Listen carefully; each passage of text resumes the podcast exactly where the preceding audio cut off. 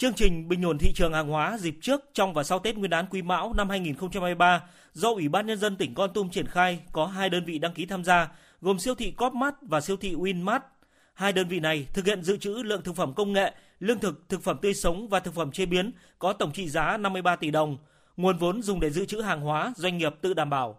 Để thuận lợi cho người dân có nhu cầu mua sắm hàng hóa dịp trước, trong và sau Tết Nguyên đán Quý Mão năm 2023, tại địa bàn thành phố Con Tum, hai đơn vị tham gia chương trình bình ổn giá duy trì hai điểm bán hàng cố định. Ngoài ra, hai đơn vị này cũng tổ chức hình thức bán hàng bằng xe lưu động tại hai xã vùng dân tộc thiểu số đặc biệt khó khăn của tỉnh Con Tum, gồm xã Đắc Sao, huyện Tumorong và xã Mường Hong, huyện Đắc Lây. Tại các điểm bán hàng cố định và trên các xe bán hàng lưu động, Sở Công Thương tỉnh Con Tum quy định các đơn vị tham gia bán hàng bình ổn giá, treo pano, áp phích, băng rôn về chương trình để người dân dễ nhận diện – Thông tin về chương trình bình ổn thị trường hàng hóa dịp trước, trong và sau Tết Nguyên đán Quý Mão năm 2023 của Ủy ban nhân dân tỉnh Con Tum cũng được công bố rộng rãi trên các phương tiện thông tin đại chúng. Thời gian thực hiện chương trình từ ngày 1 tháng 12 năm 2022 đến hết ngày 31 tháng 1 năm 2023.